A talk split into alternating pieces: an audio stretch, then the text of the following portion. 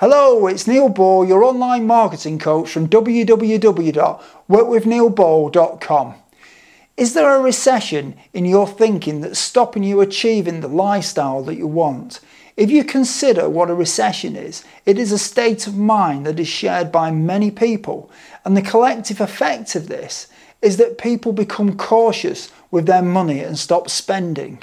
And the added effect of this, it becomes viral and spreads to other people and multiplies through an economy. If the thoughts in your mind are limited, or you doubt that an outcome can be achieved, it is almost certainly the case that it won't be. Because a dream has to have belief, and belief will create action. If you have partial belief, then you may only achieve a fraction of what you could achieve because small thinking will create small action, and small action will obviously create an outcome which is less significant. Everything that happens in the world of business and finance happens because of belief. Businesses will borrow money on the basis of their belief that they can make more money in the future. If they have the benefit of an investment that can bring it, that will allow them to pay back the money that they borrowed and to make money.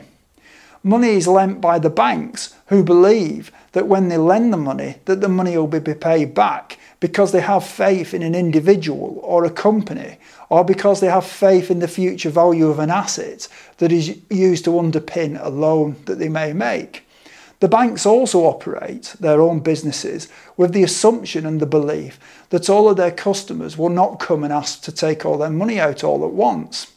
If they did, then the banks wouldn't be able to oblige. If you see yourself as somebody that can't achieve success, then you won't because your subconscious mind is fed by your conscious thoughts, and your subconscious mind will create the outcome that you really believe in from your conscious mind.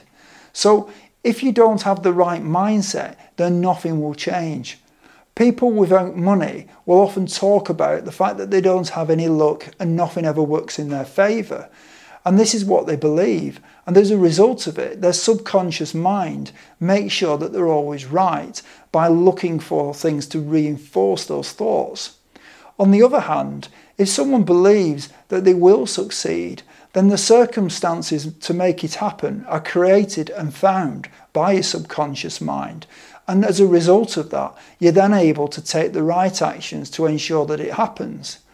If your best thinking up to this point hasn't created the outcomes that you want in life, then you need to start filling your mind with the thoughts that will create the belief so that your subconscious mind will then find the opportunity to create the outcome that you believe in.